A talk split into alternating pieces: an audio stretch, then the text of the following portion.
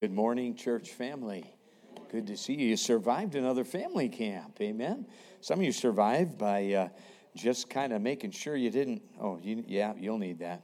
Amen. And uh, Brother Adam, you know you're getting out of shape when you complain about your exercise routine being cornhole. amen. So, but, amen. Although it's looking pretty good for me right now, too. I, that's kind of about what I want right there. I used to be a big runner, you know, and then my chest went for my drawers, my uh, knees starting to go out, and I'll go. I'm a Planet Fitness guy, you know. I do the elliptical, you know. Yeah, yeah. So, amen. Well, good to have all of you. Appreciate again your warm hospitality. Always enjoy coming through. And very quickly, before I go any further, how many of you need a handout for this morning's message? We have a little worksheet, front and back, a handout or a pen. Just raise your hand. My wife will scamper that over to you. A handout or a pen. And uh, good. Boy, oh boy, great. Well, take your Bibles. Let's go to the book of James, James chapter 1. James chapter 1. I want to remind you on the way out this morning, please stop by, see my wife, and be sure to pick up our latest family ministry newsletter.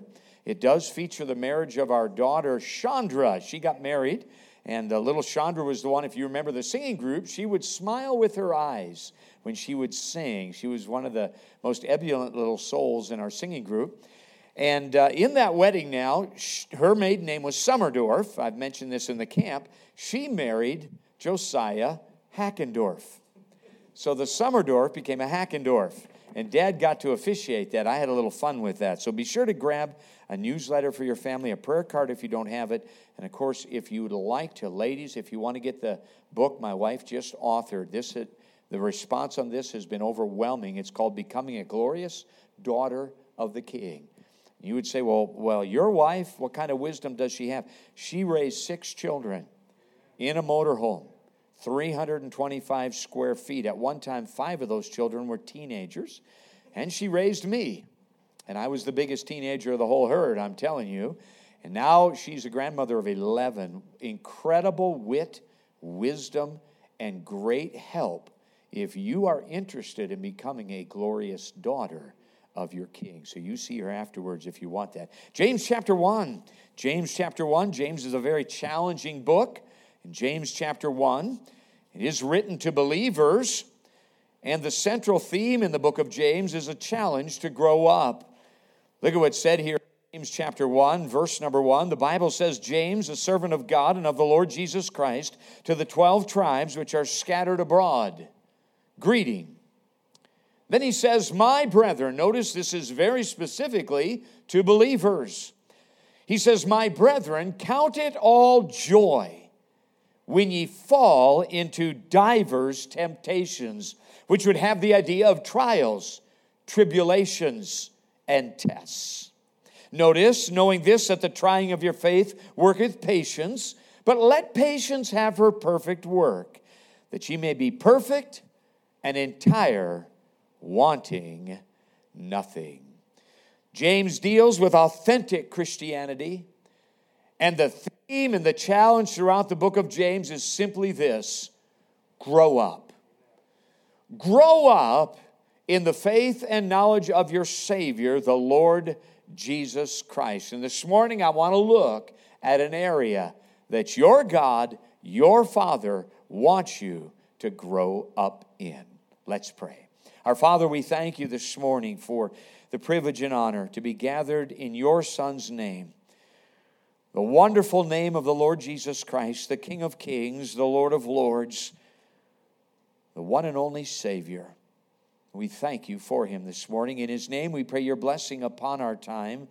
As we consider your challenge for us to grow, I pray this morning we would, uh, Father, yield to you, allow your grace to be in our heart, our life, and for each one that names the name of Christ as Savior, Lord, help us in this area to grow up in this morning. Lord, for the one among us, they're not saved.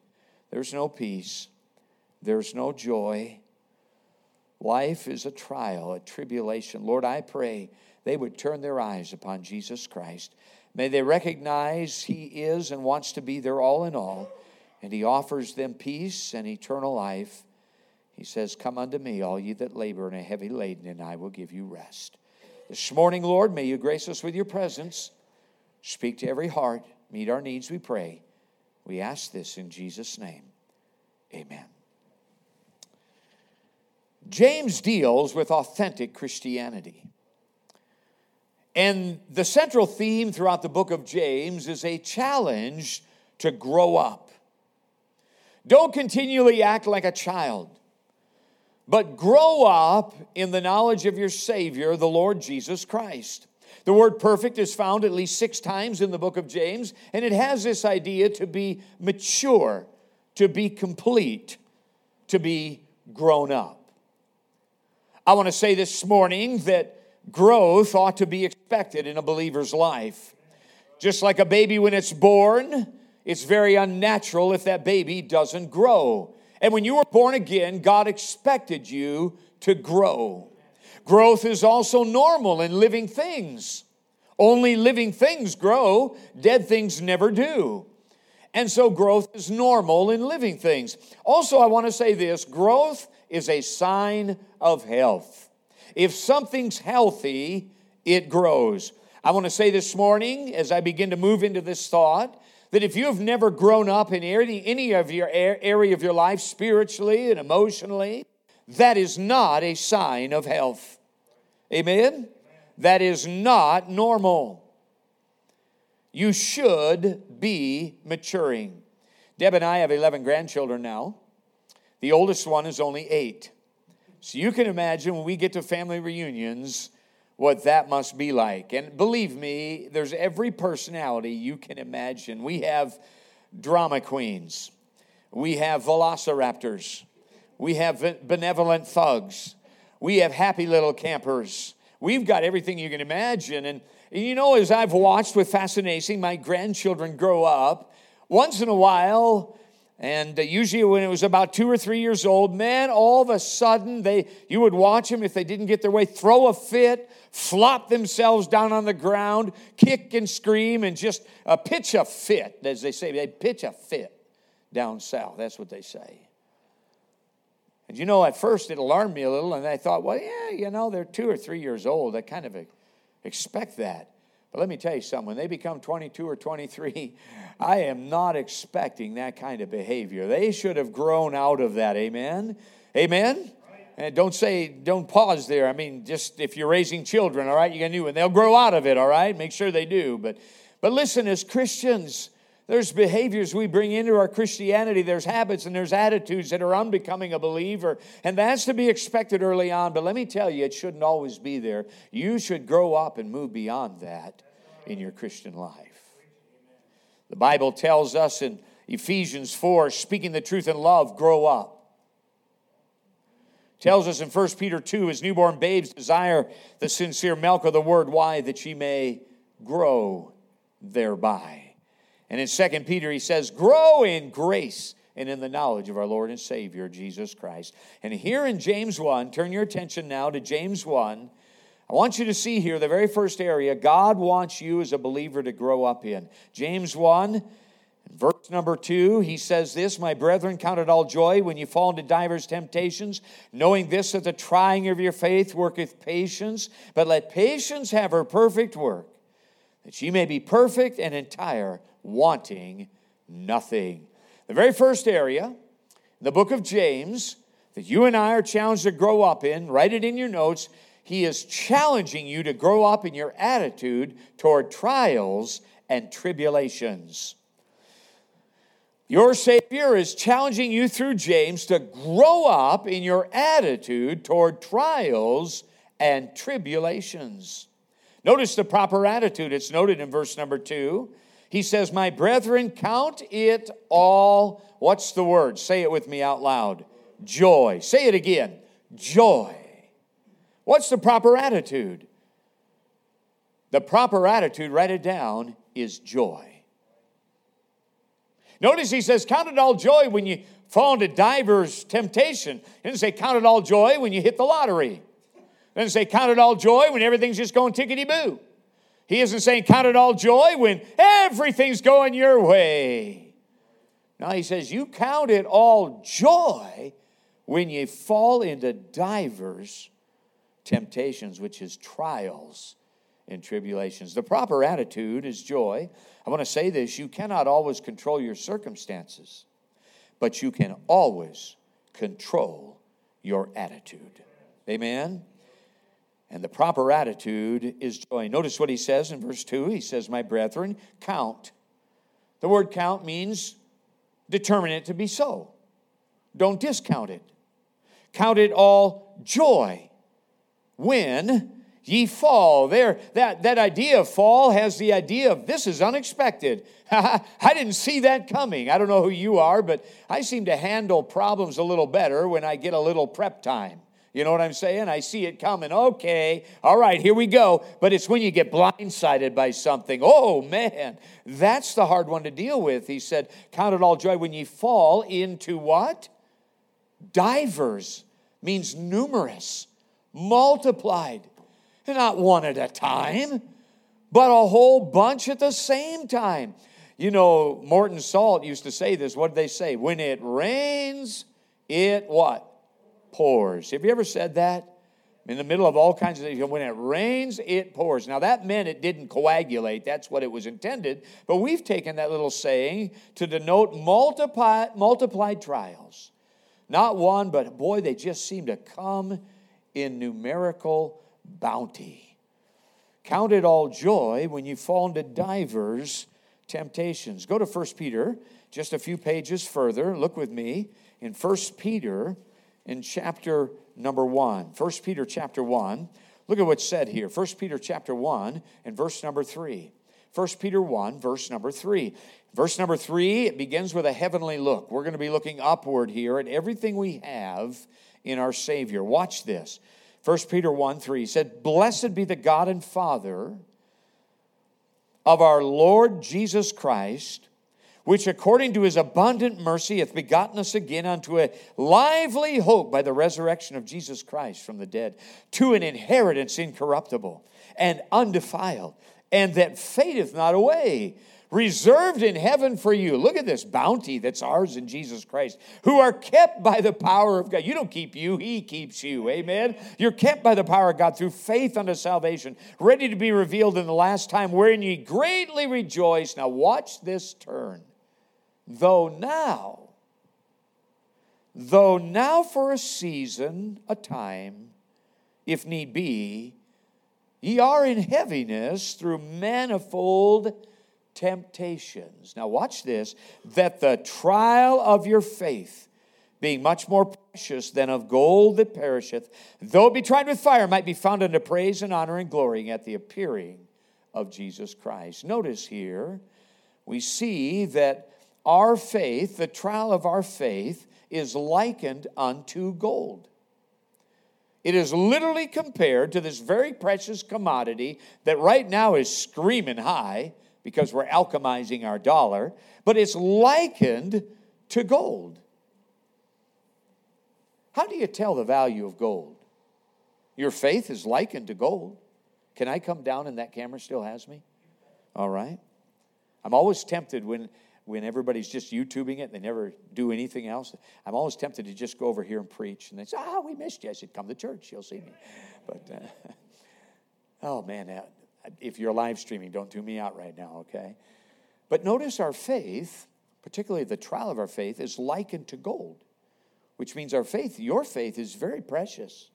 Amen? That's very precious commodity today to have faith. But you know, you can't tell the value of your faith just saying it's there. You can't just look at a piece of gold and determine its value. How do you determine the value of gold? There's only one way you have to test it. You have to take it to the assayer, and they go ahead and put it through a series of tests.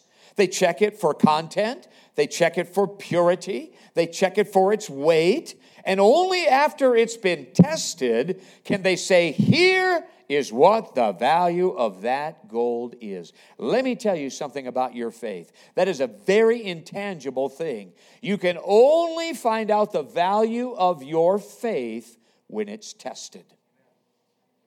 Only then do you find out how pure your faith is, how true your faith is, how real your faith is, how valuable your faith is.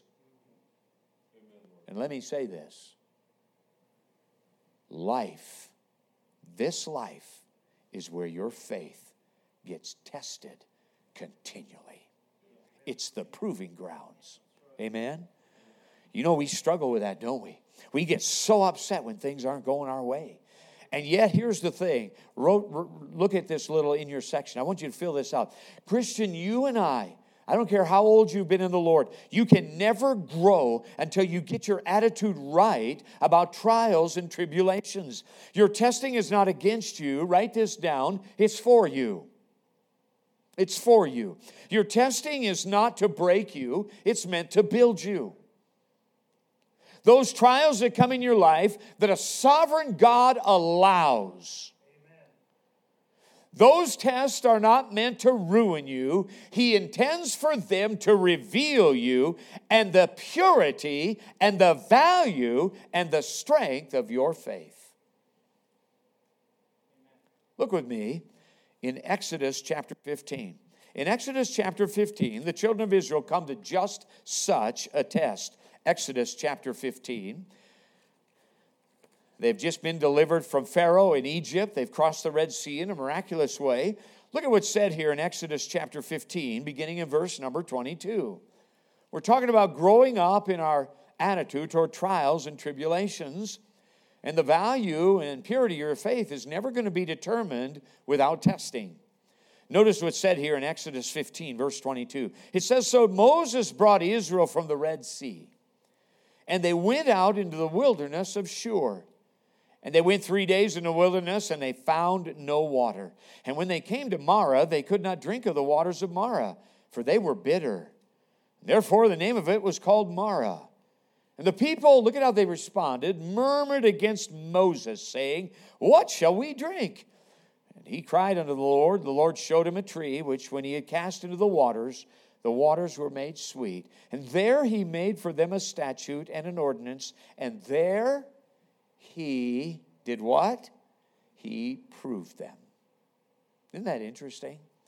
This is an interesting moment in the children of Israel's life. They've just had an incredible victory.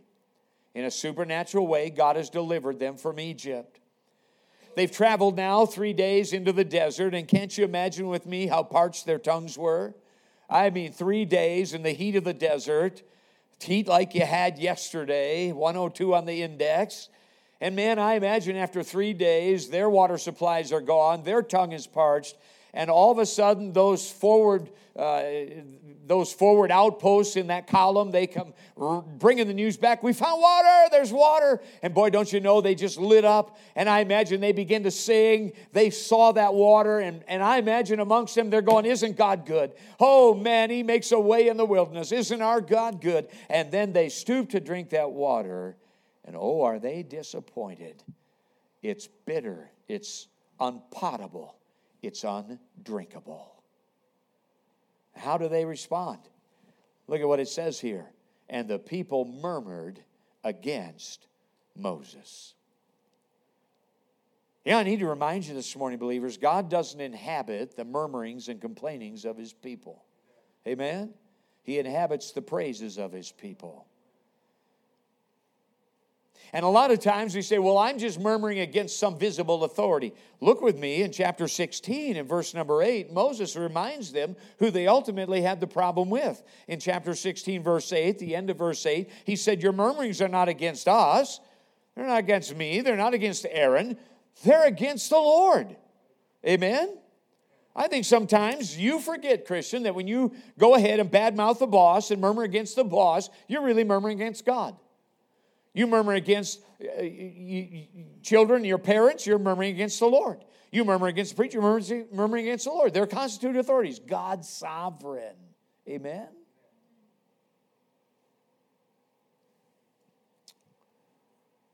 And what's interesting to me in verse 25, in the midst of all their complaining, God had already made provision. The tree was already there the whole time. Amen?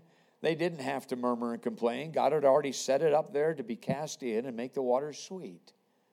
I want you to notice something about this little moment here, okay? Number one, in this trial, they were not out of God's will. Amen? They weren't out of God's will. Do you know in this trial, Moses wasn't out of God's will? He was right where God wanted him. Do you know in this trial, the devil didn't make him do it? The devil wasn't anywhere near this thing. God did this whole thing for one single reason. Why? To prove them, and they failed the test. They failed the test by murmuring, they failed the test by complaining.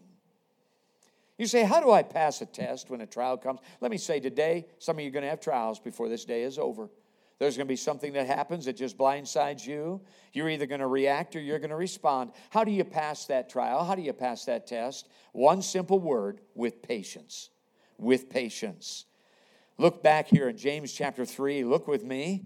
You and I need to grow up in this area concerning trials and tribulations. How do you pass the test? You pass the test with patience. Look what's said in verse number 2 of James chapter James chapter 1. He says, "My brethren, count it all joy when you fall into divers temptations." Watch this now, knowing this that the trying of your faith worketh patience, but let patience have her perfect work.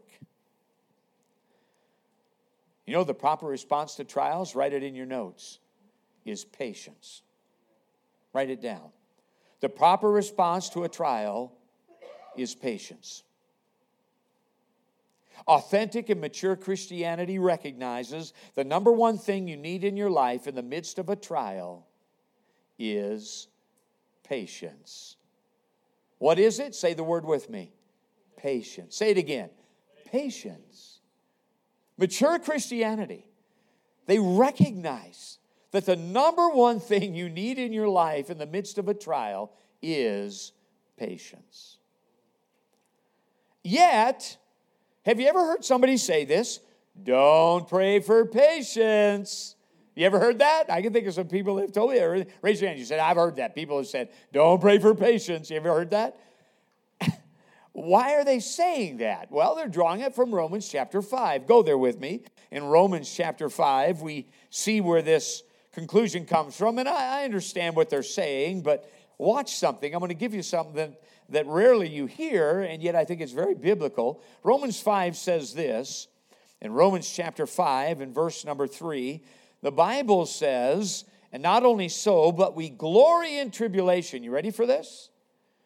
Also, knowing that, here it comes, tribulation worketh patience. Early in my Christianity, I can think of Miss Sharon. She would say this all the time. Sharon Bliss. Miss Sharon, she would always say this. Now, Brother Dave, don't pray for patience. I say, well, why not, Miss Sharon? I'm a very impatient person because tribulation worketh patience. And if you ask God for patience, He's going to make sure to send all kinds of tribulation your way. Now, I understood what she was saying. That wasn't entirely off, but you know, can I ask a serious question this morning? How many of you in the last month in your prayer life have very passionately been begging God for patience? How many of you have been doing that? Anybody? Anybody? Well, then can I follow it up with this question? How many of you in the last month have still gotten trials, trouble, and tribulation? Could, could show hands? Huh? All right, amen? You see, whether you pray for patience or not, you're still going to get the tribulation in the sin call uh, sin cursed mud ball called earth all right? Jesus said in john 16 33 ye in this world he's talking to his disciples ye shall not might you shall have tribulation. You know what i found? There's no shortage of trials. There's no shortage of oops. There's no shortage of, of, of, of tribulations and tests. You know what the shortage is in there's a great shortage of patience today. So I say, pray for patience. And the Word of God says it too. Go to Rome, here in Romans just a little further. Watch this. In Romans chapter 12, look at the command given here. He says, here's what we're to be. Romans 12, He says this in verse 10 Be kindly affectioned one to another with brotherly love, in honor preferring one another. Verse 11, not slothful in business, Romans 12, 11.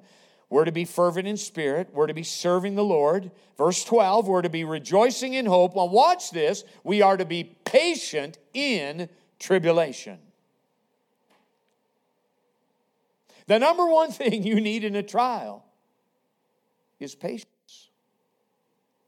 Write that in. We are to be patient in tribulation. Why is that, Christian? Why would God want you to exercise patience, to look to Him for that incredible character quality that only He has? He's a long suffering and patient Savior. Why would He want you to beg Him for that? Pray for that? Why would He want you to have that in the midst of a trial? Well, two reasons. Number one, Patience, get your pens ready. Patience allows you to reflect the glory of God. Right in the middle of that trial, patience will allow you to reflect the glory of God. Look at Philippians, Philippians chapter 2. Go there with me and look at what the Bible says about this. In Philippians chapter 2, I believe today that you and I should be praying for patience as believers. We should be asking God to give us that grace, to give us that power, to give us that long suffering spirit toward people and toward events as believers. Because that's who Jesus is, amen? He's a very long suffering Savior. And the very first reason this morning, Christian, that you should take this seriously, that you should ask God to give you patience is because patience will allow you to reflect the glory of God. Look at what's said in Philippians 2 and verse 14. He says, Do all things without murmurings and disputings. How many things? All. What's all? All is all. All right? There's nothing that is, is outside of the realm and sphere of all. Do all things without murmurings and disputings. Why? Verse 15, that ye may be blameless and harmless, the sons of God without rebuke, in the midst of a crooked and perverse nation, among whom ye shine as lights in the world. Wow. This world is an impatient place to live in. You don't think so? Live on the road full time in a motorhome and travel with me. That is, this is an impatient place. The American dream is standing in front of a microwave, yelling at it to hurry up. This is how Americans are. Amen? We're an impatient lot. And yet, you and I need to recognize that our Savior is a very patient Savior and He's living within inside of us. Amen? And though exterior may be impatient, interior in, in us is a very long suffering and patient Savior. And you need to recognize that patience allows you, in the midst of that trial, to literally reflect the glory of God. I wrote this down. Impatient people do not reflect Jesus Christ, they reflect sin and self. Amen? Impatient people do not reflect the Savior. Impatient Christians do not reflect the Savior. They reflect sin and they reflect self. Impatient people are not good listeners and they're not good learners. You ever tried to teach an impatient person something? It's almost impossible. Now, I know. No, no, no, yeah. You, you can't train them. You can't teach them anything. Impatient people are not good listeners. They're not good learners. They're unteachable. They're untrainable. Impatient people get carnal. They don't get spiritual. Moses, in his impatience at being the deliverer, went ahead and preempted the plan of God, took it upon his own self, and murdered an Egyptian to try to make it happen. Peter is impatient in, in Gethsemane, impatiently wanting the kingdom now and Jesus to be king. He drew a sword and cut off the high priest's servant's ear. Impatient people aren't spiritual, they're carnal. Amen. It is often sad for me as I travel America and get to know folk. It's sad to see a Christian who's been saved for years act like a child, quit serving the Lord, react immaturely, get offended about some little trial, some little offense, some little thing that doesn't mean a thing in light of eternity. I want to literally take them and I want to say, Would you grow up? I said this during camp. Carnal people, impatient people, and ungodly people take little things and make them big. Just blow it out, man. But spiritual people, godly people, spirit filled people take big things and they make them smaller. God isn't in drama queens and drama kings. The world is. I'll tell you something about the world. Deb and I, the older we get, we assess it. Lost people love drama because this life is all they've got. They can't leave it alone. They've got to always justify themselves. They've got to always find somebody to slam. They always got to get on Facebook and put their two bits in there because this is all they got. It's all they got. You spiritual or you carnal? You want to know something? Some of you struggle with this patience and long suffering because Jesus isn't even in you. I know that. I believe that. I'm not being mean. I'm not trying to act like I'm the Holy Spirit. I learned a long time ago some people never show fruit because they're just flat dead. They've never started a new life in Jesus Christ. They're just works of the flesh. But if you are saved, there'll be indicators. And one of them will be you want to represent Jesus well, and you can't do that without patience. This wicked, dark world, impatient, man, they take note how you respond to something so differently than they do. Amen. Patience allows you to reflect the glory of God. But second of all, write this down patience allows God to build your faith and character. Patience allows God to do something for you that you can't do for yourself. It allows God to build your faith and it allows God to build your character. Look at Second Peter. Look with me here. Look at this, how the Bible describe the, describes this just a little past the book of James. Look at what's said in Second Peter, in Second Peter chapter 1. In Second Peter chapter 1, look at what's said in verse number 3. 2 Peter 1 3. Watch this. Patience allows God to build your faith and God to build your character. In 2 Peter 1 and verse 3, he says this according as his divine power hath given unto us all things that pertain unto life and godliness through the knowledge of him that hath called us to glory and virtue. Now, watch verse 4 whereby are given unto us exceeding great and precious promises that by these ye might be partakers of the divine nature, having escaped the corruption that is in the world through lust. Here it comes, verse 5. And beside this, giving all diligence. And that has the idea it's going to take some effort, it's going to take some focus. This isn't going to be one of these, you just trip over it and all of a sudden there it is. Giving all diligence, watch, add to your faith virtue. You know what virtue is? Clean living. Virtue is holy living. Amen? Virtue is cleaning up the thought life.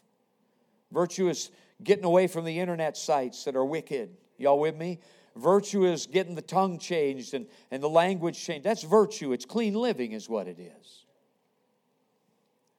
But then watch this, he said. And add to your faith virtue, and to virtue knowledge, Bible knowledge, and to knowledge temperance, and to temperance, oh, here it is, patience and to patience, godliness. You know, a lot of times we look at that and say, well, now that I'm saved, I have faith. God wants me to add to, fa- to my faith all these things. He wants me to add to my faith virtue and Bible knowledge and temperance and patience and godliness and brotherly kindness. Da, da, da, da, da. No, that's not what, if you look at it closely, that's not what it says. You know what he says? Now that you're saved, I want you to add to your faith virtue And once you have clean living down, you decide, I'm going to be holy. He said, I want you to add to that virtue knowledge. Not to your faith, but to the virtue that's there. And then once that virtue is built there and the knowledge is built there, I then want you to add to that temperance. And then to temperance, I want you to put patience. And then to patience, once patience is in place, I want you to add to that godliness.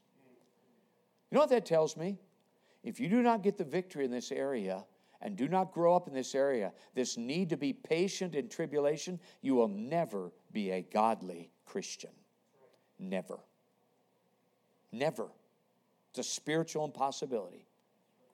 You can't get your anger problem handled and fall on your face, sir. Get on your knees and beg God to give you patience to deal with that moment, to go ahead and humble and weep rather than tear the place up and destroy everything around you. I'm going to tell you, you will never be a godly Christian, ever, ever. Spiritually impossible. Patience allows you to reflect the glory of God to that impatient, wicked world out there. They say, Man, she's got someone I don't have. He's got someone I don't have. But then patience allows God to build your faith and your character. Patience is a big deal. Amen? Yeah. Go back to James. Watch this. Watch the perfect work that's given here as I close this message out in James chapter 1. Look with me, believers. Look with me. Look at this perfect work that takes place. Again, start in verse 2 with me. I'll read James 1 2. My brethren, count it all joy when you fall into divers temptations, knowing this, that the trying of your faith worketh patience. But let patience have her perfect work, that she may be perfect and entire. Look at this contentment now, wanting nothing. The spirit of contentment. Notice how this last section begins. Let. That would have the idea allow, yield, yield. As you said, my dear sister, drop the reins. You've done a great job running, ruining your life. Why don't you just let God run it now? Amen. I put I in run, I get ruined.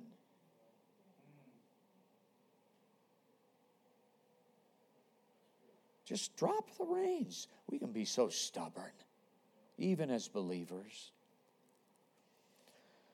Notice, allow, let patience have her perfect work.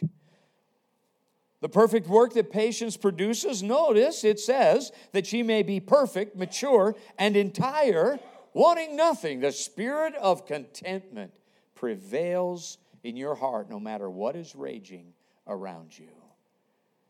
Notice what I wrote in your notes. This is very important as we're winding these thoughts down. The trial does not perfect you, your response to the trial does. Now, I'm going to say that again. The trial doesn't perfect you, that's the proving ground, that's the test, that's what's going to reveal what's really in you. It's your response to the trial that will mature you and perfect you, and it's patience, write it down. It's patience that produces the perfect work not the trial. Amen? It's your response to the trial that brings about the perfect work that God wants to do for you. Patience is the response of the heart that is focused on the Lord. Look with me. Patience is the response of the heart that is focused on the Lord. Go to Psalm 40. As we're winding these thoughts down, look with me in Psalm 40. Look at an example of somebody that exercised patience in the midst of a trial, and look at how the contentment floods him, and his Savior gets so much glory around him. Look at this in Psalm 40, verse number one. Look at what the psalmist says. Psalm 40 and verse 1. He said, I waited, what's the word? patiently. I waited patiently for the Lord. Look at that focus. His focus isn't around him, his focus is above him.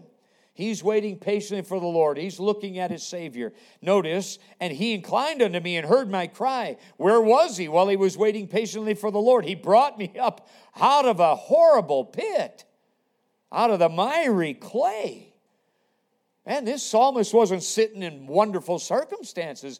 He was sitting in the muck and mire of horrible trial and a horrible tribulation. In the midst of all that, he could have been murmuring about the trial. He could have been murmuring about the mire. He could have been murmuring about the clay. He wasn't. He was patiently looking to the Lord. You get in a trial, what do you stare at? The trial? Oh, that's all you're going to stare at. You'll just be a murmurer and a complainer. Because you're staring at the trial, you'll be no better than the trial. You'll empty yourself quickly. You and I don't have that much strength in trials. And I'm going to tell you, you're going to be a pretty nasty person. Now, this, this psalmist, in the midst of the outhouse of life, that's probably where he was, in a dungeon he looked upward patiently to the Savior. And notice, the Lord rewarded him for his patience. There's the building of the faith. He heard my cry.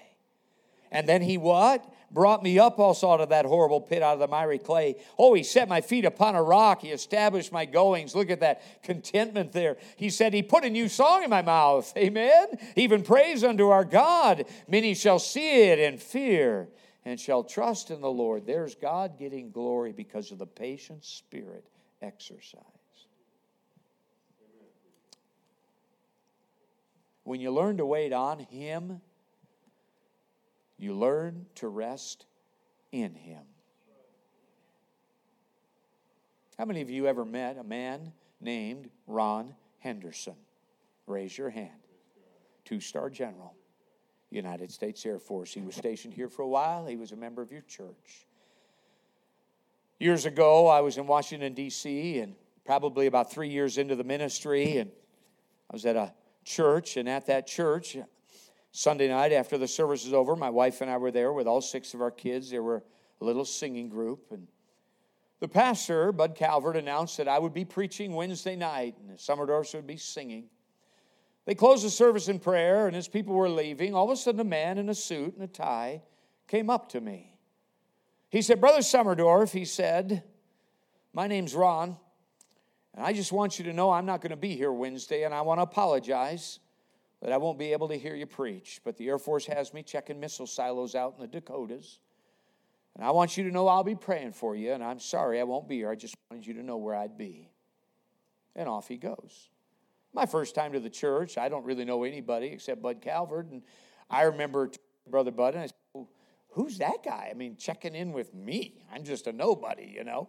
He said, Oh, that's my two star general, Ron Henderson. You know, he's one of the two ushers I have. He's one of my main ushers. And he does this every time. Every time I, uh, he's going to be out of town, he checks in, lets me know where he's going to be, apologizes, tells me he'll be praying for me. He just wants to make sure I know where he'll be. Two star. Well, thus began a wonderful relationship with Ron Henderson. Ron and I became dear friends as I would come through. Kimberly hired on, and for eight years, she was a fourth grade teacher there, our oldest daughter. And once or twice a year, I'd come through that church. We'd visit Kimber's, and of course, Ron would be there invariably, and we'd chat and talk and just fellowship. Ron was a dear soul, down to earth guy. And it was all about the king, man. It wasn't the stars on him, it was his eternal life up there. He really loved the Lord. And then I remember the day came where we found out Ron Henderson had lung cancer. He smoked 35 years earlier, but he quit after he got saved and was challenged by a young lieutenant. He just quit and hadn't smoked for almost 35 years, but man, he got cancer and he began to battle that thing. I'd come back through like a time lapse photograph and see Ron, and I watched him just literally shrivel right in front of my eyes. He just got weaker and weaker, but he continued working 60 hour weeks at the Pentagon. Linda would bring him in, drop him off. He'd work a, a full 12 hour day, and then he'd collapse in the car. She'd pick him up, bring him home. He began to literally deteriorate. His ribs began to crack. He had to have a body cast holding him together, kept working, kept serving, stayed faithful. I remember calling Kimberly one Christmas. How you doing, Kimberly? Great. I said, "Hey, how's Ron doing?" And she said, "Oh, Dad, he's the most amazing guy. we as teens and young singles, we all went over to carol for him and sing for him. And as we're singing and stuff, we finished up and they said, "Come on in," and it was all about us. You know, he's smiling. How you doing, Kimberly? How you doing? He began to uh, talk to every one of them. They're serving the punch. They're serving the cookies. It was Dad. He's it was all about us. There wasn't one complaint. There wasn't one snarl. There was no tone of bitterness. He just loved serving us. One of the greatest honors Ron paid our family. Two and a half weeks before he died. He came to our daughter's wedding. He wanted to be there to see Kimberly and Pierre get married. My family came in from Minnesota. My dad, former Navy, he always loves the old war horses, loves to talk to that history. I remember as dad came in there, we're gathering. I said, Dad, I want you to meet somebody. It was the wedding morning. And I took him over. I said, Dad, this is Ron Henderson. He's a two star in the Air Force, wonderful friend of mine. Brother Ron, this is my dad, Ron, Ron Summerdorf. He served in the Navy in the Mariner Marlins as a radio man. And then I just took a step back, and I love watching the old warriors talk, you know. And they just lit up, shared things. I remember about a year before his death, I saw Ron in church. He was there in the foyer greeting people. I said, Brother Ron, good to see you. I said, How you doing? And this is what he said to me. He lit up. He said, Brother Dave, cancer's my final call. It's the final assignment God has given me in life. It's my final call. I said, What do you mean, Brother Ron? Oh, Brother Dave, he said, at that Pentagon, there are high and powerful people that would normally never give me the time of day to tell them that Jesus saves. But because they know I'm a dying man, they pause. They show me honor. They show me respect. And they let me tell them whatever I want to tell them. Pilot terms. He flew that thing to splashdown, never punched out. He gave God the glory all the way. The final second of fuel. The day he died, I got the call. Kimber said, Brother Ron passed away. I picked the phone up, dialed my dad. I said, Dad, just want you to know Ron Henderson passed away. My dad never talked a lot. He was a quieter guy, totally opposite of his son. But when he spoke, he'd say very profound things. And on the other end of the phone, I heard my dad say this Well, the old general's home.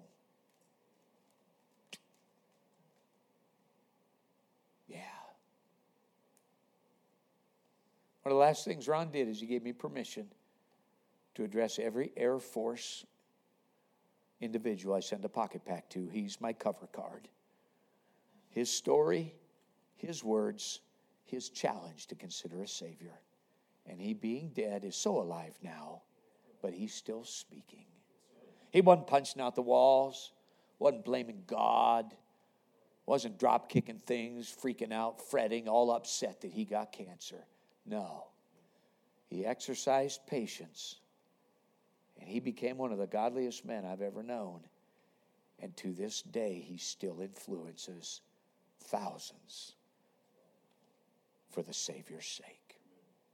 My brethren, count it all joy when you fall into divers temptations, knowing this, that the trying of your faith worketh patience.